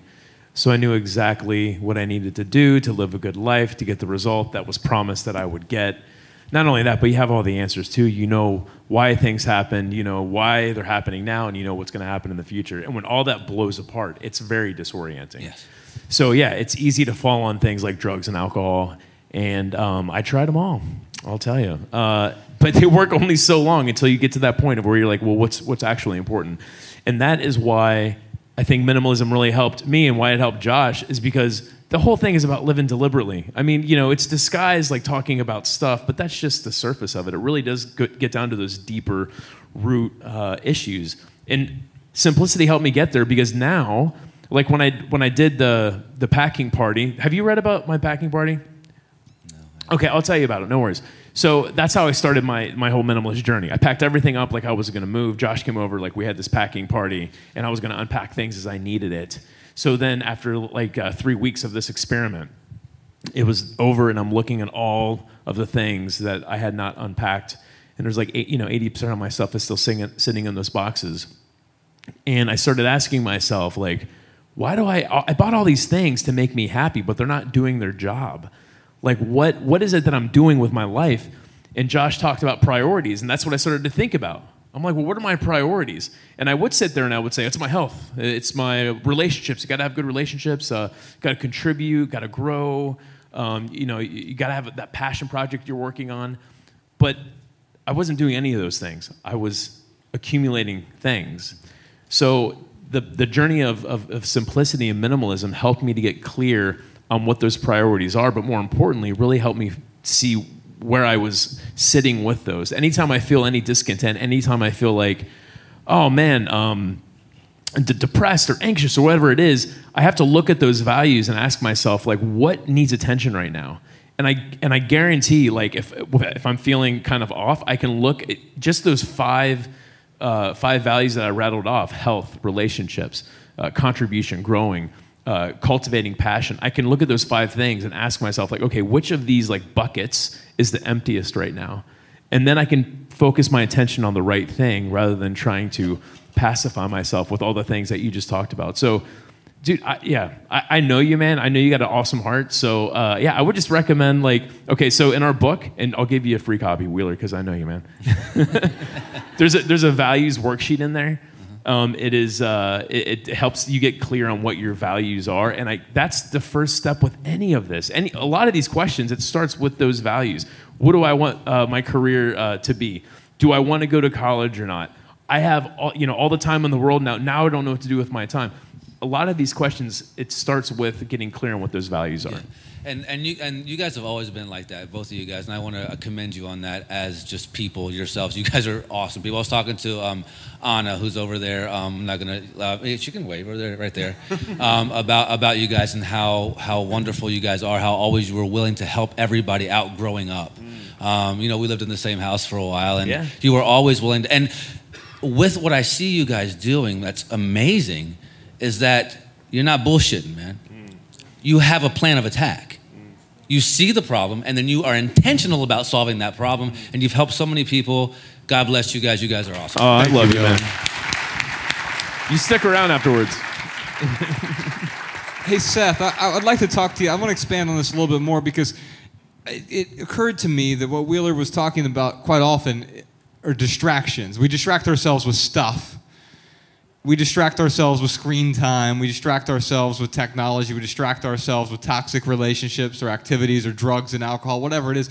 They're distractions to cover up what we fear. And you started out by talking about fear, but can you maybe elaborate on our relationship between distractions and fear?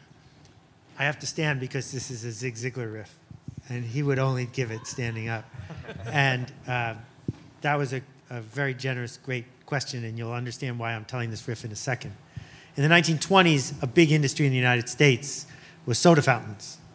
And you've heard of a soda jerk. That was a good job. And you would go to the soda fountain and you'd get an ice cream sundae or whatever. And when the Depression hit, sales plummeted. And the biggest chain of soda fountains hired the greatest sales trainer of his generation, whose name was Wheeler. And Wheeler invented something and he taught it to the soda jerks. and he increased the profits of the soda fountain company enormously. And it's called the Wheeler Witch. And what the Wheeler Witch is, is you would come in and order an ice cream soda. And the soda jerk would say, one egg or two. Because in those days, you get an egg for two cents or two eggs for like a nick, whatever. And it was a good source of protein in a time when there wasn't a lot of food around.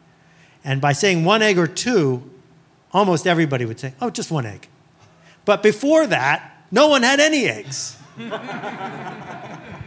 and so we're in this trap because so many of the things that we are using to fill the static in our head have side effects, right? That we say, do you want the iPhone mini or the iPhone Plus, right? Oh, I'll be, you know, I'll save a little bit of money. I'll get, I'll just get the mini. But once you make that choice, which gave you 20 minutes of pleasure, now you have the overhead for a year because it's going to take up all your time and your money. And so the opportunity is when you have an itch to scratch with something that doesn't cost you, but that pays you. So if every single time you feel the itch, you go for a run instead of going to the refrigerator, mm. then what will happen is within a month you will be more fit and you'll have more money, which will give you more confidence, which will then let these other this cycle go. So our friend who's going to Europe to go to school for three years, what I would say to them is, all right, well, 10 years from now, when you think back to how great that first year was, why was it great? Was it great because you signed up for all the courses everybody else was signing up for? Or maybe it was great because in the first week you found seven people who were as distracted and lonely as you, and you invited them all to a weekly uh, coffee that lasted the whole year. And it's those coffees you're going to remember 10 years from now, not the fact that you got into one class or, you know, paid for this or paid for that. So the opportunity here is we're, we have the static, we have the itching because we're afraid of something. And we've been trained to fill it. We're humans, that's what humans do. Okay, but pick a slightly different one and start veering away from the grooved habits that other people have profited from and that have cost you because of the overhead and say no to Wheeler. No eggs. No eggs. I'm going to go for a run instead. Yes. We're beginning to run over on time, and I know we're testing the limits of your bladders as well. So um, I should probably wrap up right now, but instead of doing that, let's. Uh, how about we do? We'll try to be quick. We'll make this the quick lightning round here. We'll try to do three more questions. Y'all good with that? All right. I apologize, the rest of you in line. If you text us, though, we will answer your question, and we love you. Thank you. Howdy. What's your name? I'm Claire, and Hey, Claire. I actually don't have a question. It's more of just a thank you. So if somebody else has a question and would like to ask one, Beautiful. I, this gentleman's very happy. It's meant to be. But yeah, so I'm a designer, and I actually found about found out about minimalism through design because Dieter Rams once said, um, "Good design is as little design as possible." Yes. And this is funny because as a kid, I used to actually um, build a lot of things, and I played this computer game called Crazy Machines, and you had to use catapults and levers and gears and all these things to get the beach ball to hit the bell. And I realized it's like, well, if good design is as little design as possible, why can't I just have like one piece of wood and have the beach ball roll and just kind of call it a day? Um, it's a little bit more boring, but more efficient. Um, but anyways, I used to build all these crazy projects in my room, and I was pretty messy. And I also had a learning disability called executive functioning. So in my own head, um, so the invisible, um, I was also quite messy. So I remember I used to spend my Sundays cleaning all the time. Like it was always like, you gotta clean, you gotta clean. And I figured as an adult it'd be the same thing. Like Sunday is like cleaning day. Uh, let's get the Clorox out and you know get to it. But you guys really changed how I spend my Sundays. Um, I ended up paring down. I'm here with my boyfriend Alex. We both became very minimal, and now I actually use my Sundays to train triathlons. I don't know if that's minimal. There's three disciplines, um, but it started with running, and then it got to You have our permission. Don't worry, we'll still give you the certificate at the end of the night. and it got to sprint triathlons, Olympic, half distance, and then a full distance Ironman. And Oh, I wow. started spending time on Sundays riding my bike for six hours. And in those six hours, I would start to have thoughts of gratitude. And then after I got off the bike, I jot those things down or call people and tell them these things like, oh, you're so amazing at this, or I love this thing about you, or, or whatever. Um, and so it really has altered my Sundays. And the last thing I'll say is that I actually became more aerodynamic on my bike, not because I bought things, because you can buy aerodynamics, as they say. Rather, I ended up just losing five pounds and did J curls so I could get more flexible, get into the triathlon position, and then I was in that position for all of Ironman Barcelona. So I didn't even spend a cent, and I was more aerodynamic. So thank you for changing my Oh. Sundays. Bravo. Thank you. Awesome work. Congrats. You, you're illustrating something. Uh, you know, you're spending your Sundays differently. Other than instead of cleaning, you're doing something more meaningful, and it's really illustrating a minimal maximum of hours. You the easiest way to organize your stuff is to get rid of most of it. Thanks for being here. Thanks. Howdy. What's your name? My name is Letty. Hey, Letty. What's on your mind? Well, first of all, my brain is buzzing with every single neuron going off because I might be the only person in this room that never knew who none of you guys were until about two hours ago. And I thank it to my friend Beva up there. Who, Thanks, Beva, for dragging her out. uh, fifth grade, we've been best friends. Um, that brought me here today. Um, so let me try. I am truly a hoarder. Um, I do. I have four storage units. I hide it from my mother. Um, I'm working right now in the most lucrative time period that I've ever had, thanks to COVID. I'm a nurse. Um, and I know what my triggers are. Um, I have a very fractured relationship with my son, and I also have a 10 year old daughter, um, and also a very fractured relationship with her father, which that actually resolved itself in the last year, and I'm very grateful and liberated from that relationship. So, I guess my question is I know what I need to do. Um, it's just getting there. I have thought about a dumpster. Um, and um, the thought of just throwing everything away monetarily wise, I'm thinking, oh my God, I spent so much money, yada, yada, on these things. But the most important question that I feel I need to try to get to root of is my children are my world. Um, my 10 year old daughter is amazingly wonderful, but I've been living in this lifestyle for at least four years now, and I'm really concerned of what damage I might have done to her.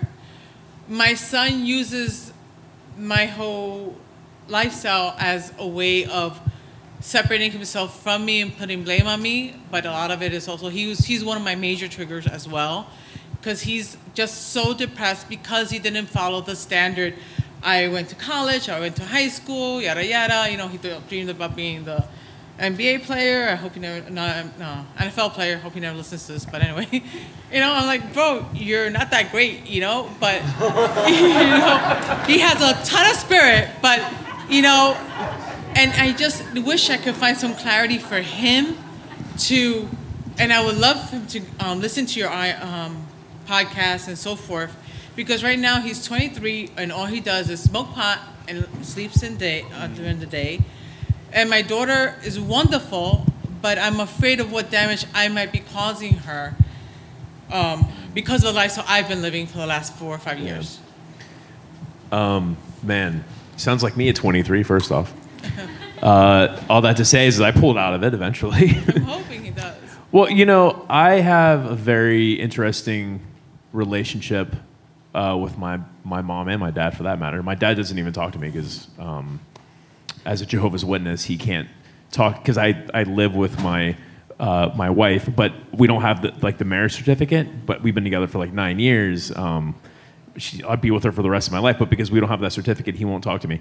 Um, my mother, much different situation in, in the sense that uh, a lot of drug and alcohol abuse in the home, and uh, it was it was a pretty crappy childhood. A very uh, abusive stepfather, and um, had a lot of resentment, you know, from my mom towards that stuff. But what I'll say is that the best, I think the best thing that a parent can do for their kid is to live a meaningful life. So when I look at all the resentment I had for my mom, and I could sit here and like just, you know, get really upset about what happened. Really, I just want my mom to be happy.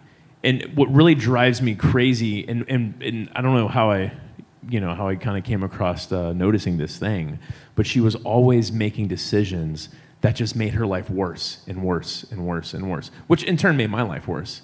But now she has really done a lot of work to stop making those very terrible decisions. And her and I, our relationship, we are healing. So, I, again, I think the best thing you can do for your son is you live a meaningful life. It's not about what you can do for them, it's about how, how can you live a meaningful life for yourself, and that will transfer onto your children.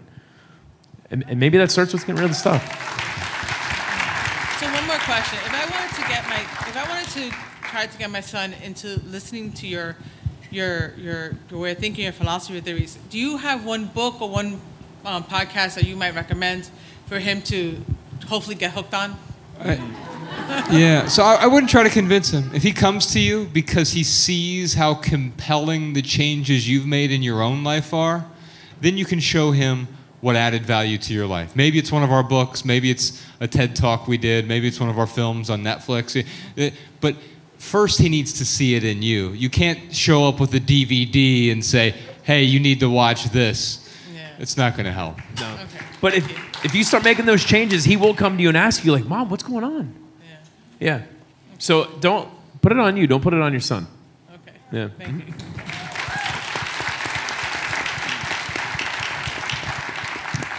Howdy. Howdy. Hi, What, what's your name?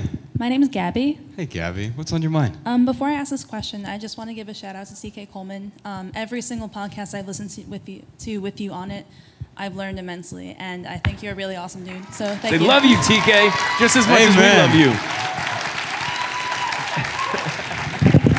And I Almost wanted, my just want to start with that. Um, and I lead with that because I'm a new teacher. Uh, this is my second year teaching in the public school system. And uh, thank you. Um, and I'm noticing that my students are going through a lot of turbulence with the pandemic, and I don't even know what they're, they were going through before I, at the start of the pandemic because I was living in Korea. So I came home in the middle of pandemic, started teaching here, and it's just a lot of chaos for them. Um, and it's also exposing the flaws we have in the public school system. So I would love some wisdom from you, uh, if you have any, how I could best support my students uh, during this time with the resources I have. Seth, thoughts? what, what grade do you teach? I teach middle school. My, uh, my cousin is a principal at a school in New York City. Oh, good. And uh, I've spent some time in her school. It's heroic work you are doing, and you don't get nearly enough credit. Thank you.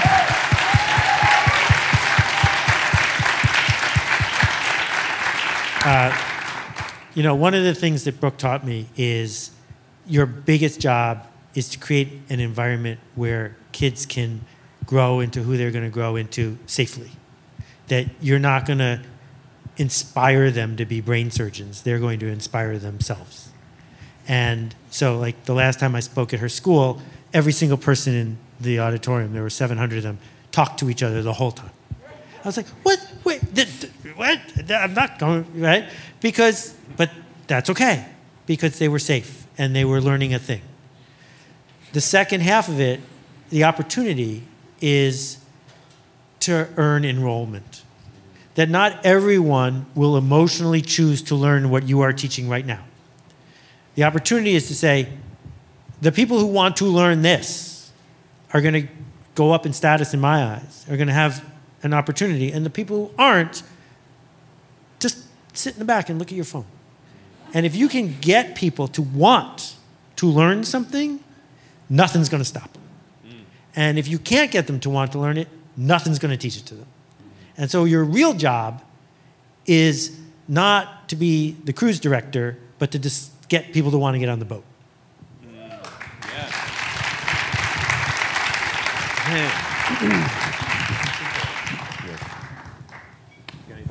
I guess I got to say something. so I'll, I'll say two things here. Um, number one, one, one of my favorite quotes is a Native American proverb that says, um, "Tell me a fact and I will learn. Tell me a truth and I will know. But tell me a story and it will live in my heart forever." We can give our children abstract truths like "be inspired," "be courageous," but they won't resonate with an abstract truth. We have to give them stories of people who look like them, that embodied courage, that embodied inspiration, so they can say, ah, I know how it looks like when I live it out in my life, in the circumstances and conditions that define my life. So, first thing I say, I'd say is give your children the gift of stories that embody the virtues that you want to cultivate in them. The second thing I would say is don't waste any time trying to make them more curious. Find out how they already are curious and hold yourself accountable to taking everything that you want to teach and showing how it's relevant to the things that they're already interested in. Because the great secret of children is that not only are they already curious, but they're so curious that it is annoying. Their curiosity, their curiosity is much more like energetic than our ability to sustain it, right? It's there and it's alive. We just got to find out how to take what we're asking them to learn and say, don't do away with your curiosities to focus on me. I'm going to do the hard work because I'm the teacher and I'm going to show you how what I want you to know relates to your curiosities. And if I can't do that, I'm going to acknowledge that this clearly must not be that important. Thank you, TK and Seth. Thank you. All right. We've waited all night for this. Howdy. Make some noise, New York. So uh, my name's Alex. Also, um, in fact, the other Alex is my roommate, so you can call me Alex too. Uh, but my question is, uh, so I'm also a senior. Um, both Alex and I, I think, got exposed to uh, a lot of content like yours about living intentionally pretty early in our lives. Um, so around 18 or even younger.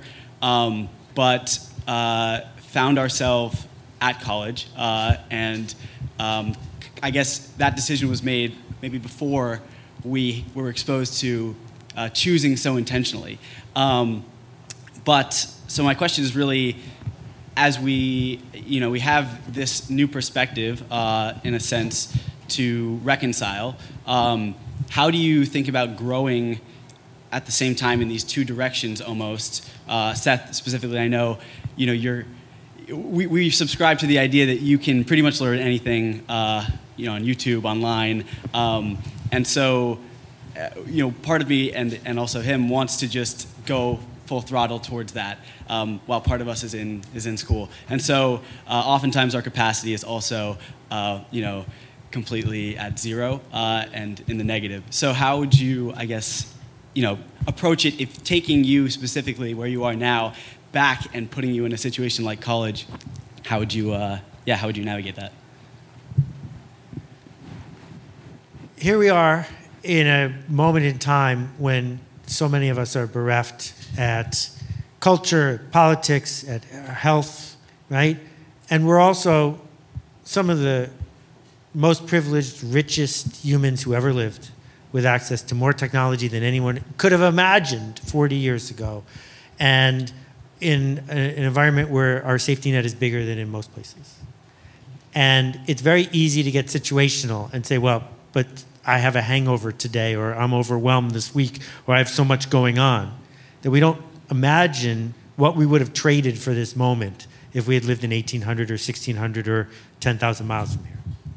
And the opportunity, particularly in the next, what month is it, January? In the next six months before you have a day job, for you to organize things, lead things, connect things, learn things, create things, off the charts, just spectacularly large.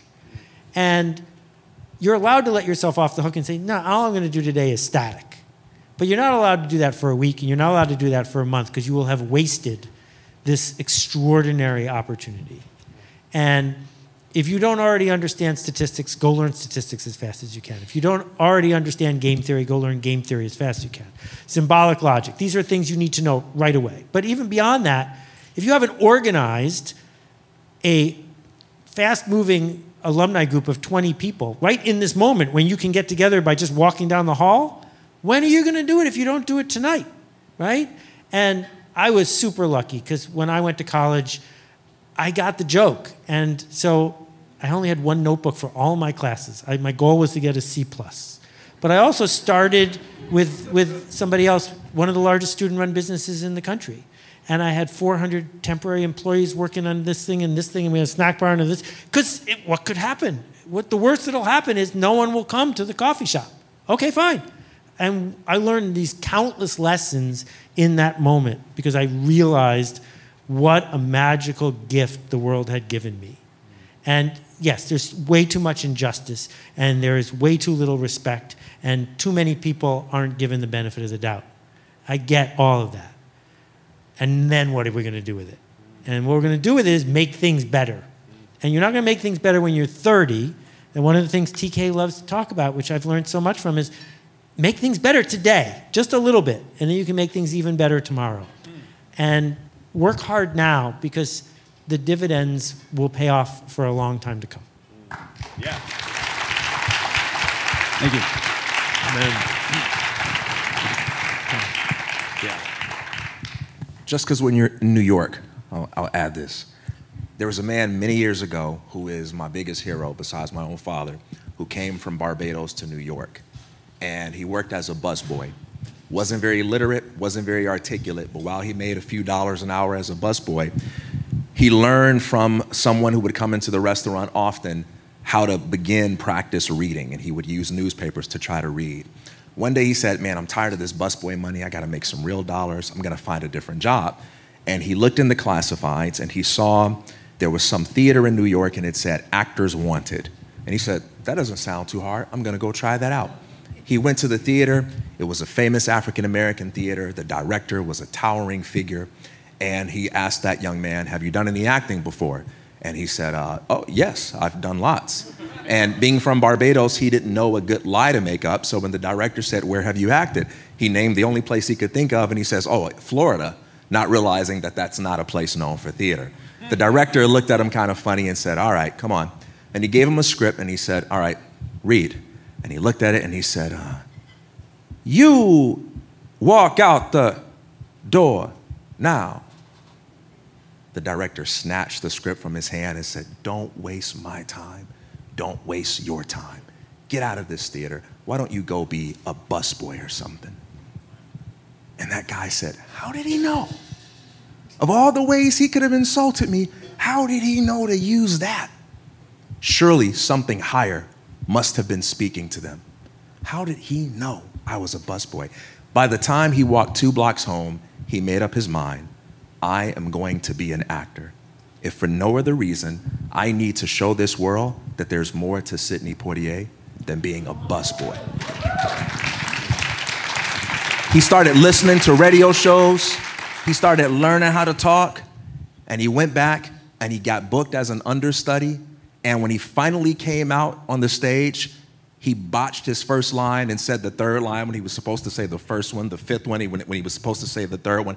He did a terrible job. And the next day he read the reviews, and all the reviewer could talk about was who was this brilliant young man that brought such a comedic sense of timing to the stage? He needs more work. Several plays and movies later, he went on to become the first African American man to win Best Leading Actor Academy Award. And not only that, but he gave so many other people the image of a black person at a time where we were not received in these kinds of places, the image of a man who could speak with conviction and confidence. He was the man that paved the way for the Morgan Freemans, the Denzel Washingtons, the Laurence Fishburnes. And when I read his book, Measure of a Man, one of the quotes in there that resonates with me and I give it as a gift to you was, I am who I choose to be. Sidney Poitier died today. And I say that story in his honor. And I give that gift to you because we are not here in this world to find our place. We're here to create it. Go create your place.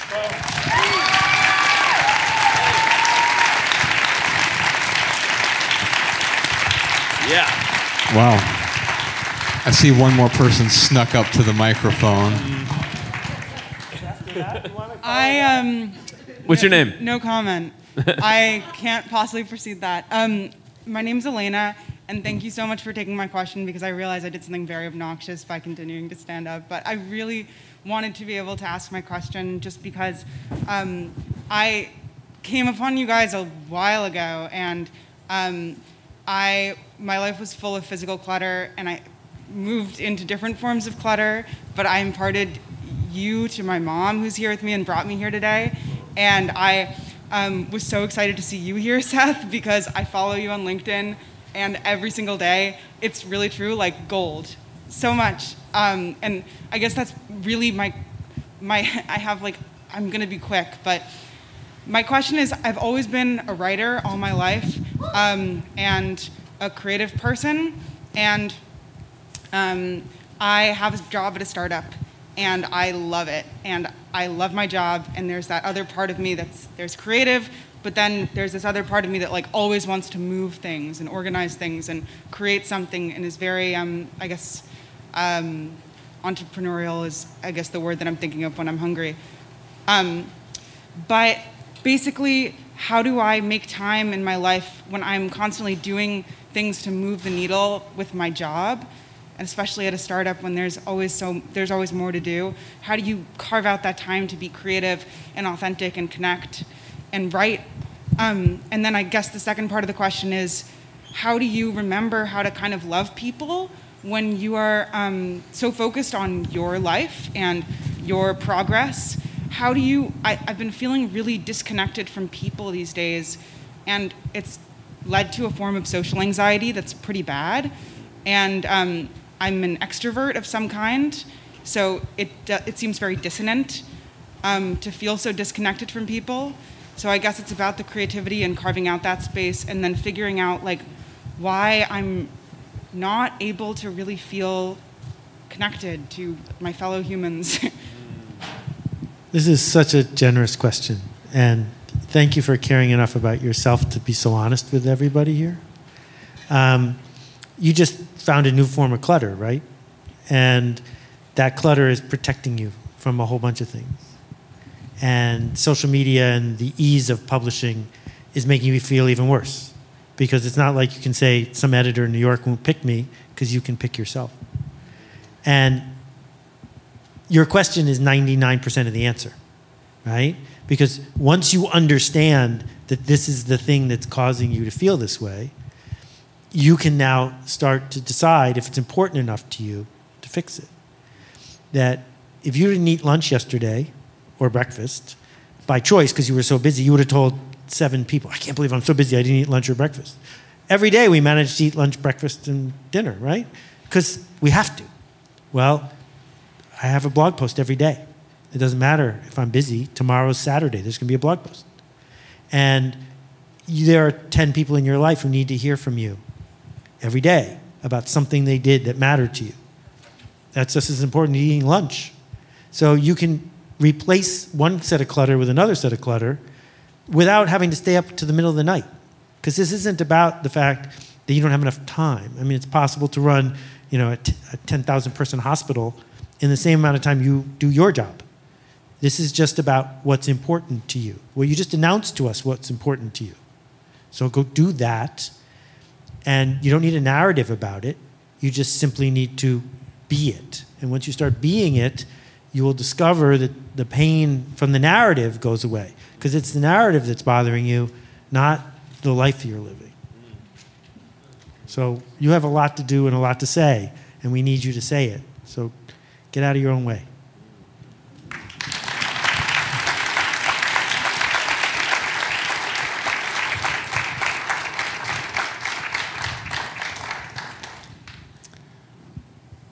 I um, I'm reminded of my favorite Seth Godin story.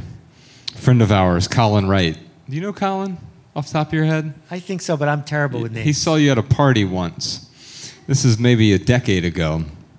And he's like, I ran into Seth Godin at a party. We, we uh, started a publishing house together, maybe was a, a decade ago.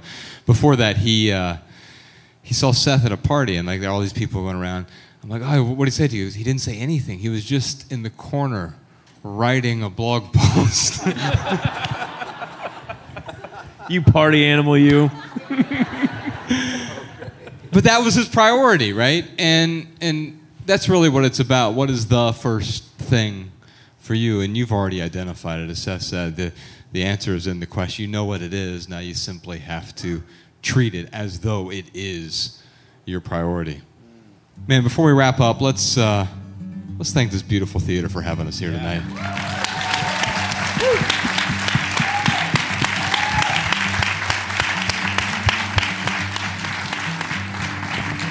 I want to thank Danny Unknown and Podcast Sean and the rest of our team for being here, recording this, and helping us out. We couldn't do it without you.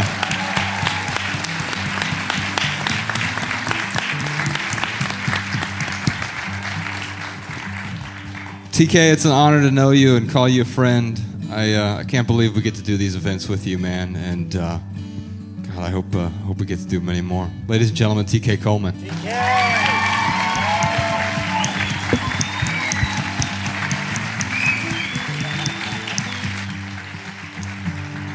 Now, backstage, Seth was telling us he hasn't done a live event in I think it's two years now, and I don't think he plans on doing any more live events. so this is uh, this is a real treat to have him here tonight. Yeah. Seth, you're a huge inspiration. I'm so grateful we got to share the stage with you tonight, ladies and gentlemen. Seth Godin. Thank you. Thank you. Thank you, everybody. Seth. Go make a ruckus.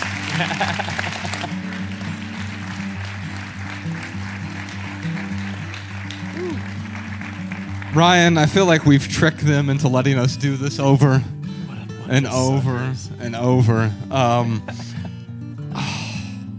I can't even express my gratitude. There's one more person I want to thank tonight, and that person's you. I don't know where you've been. I don't know where you are in your life right now. I don't know where you're going from here, but if you leave here tonight with just one message, please let it be this love people and use things because the opposite never works. Yeah. Thanks for being here, New York. Thank you, New York. Thank you.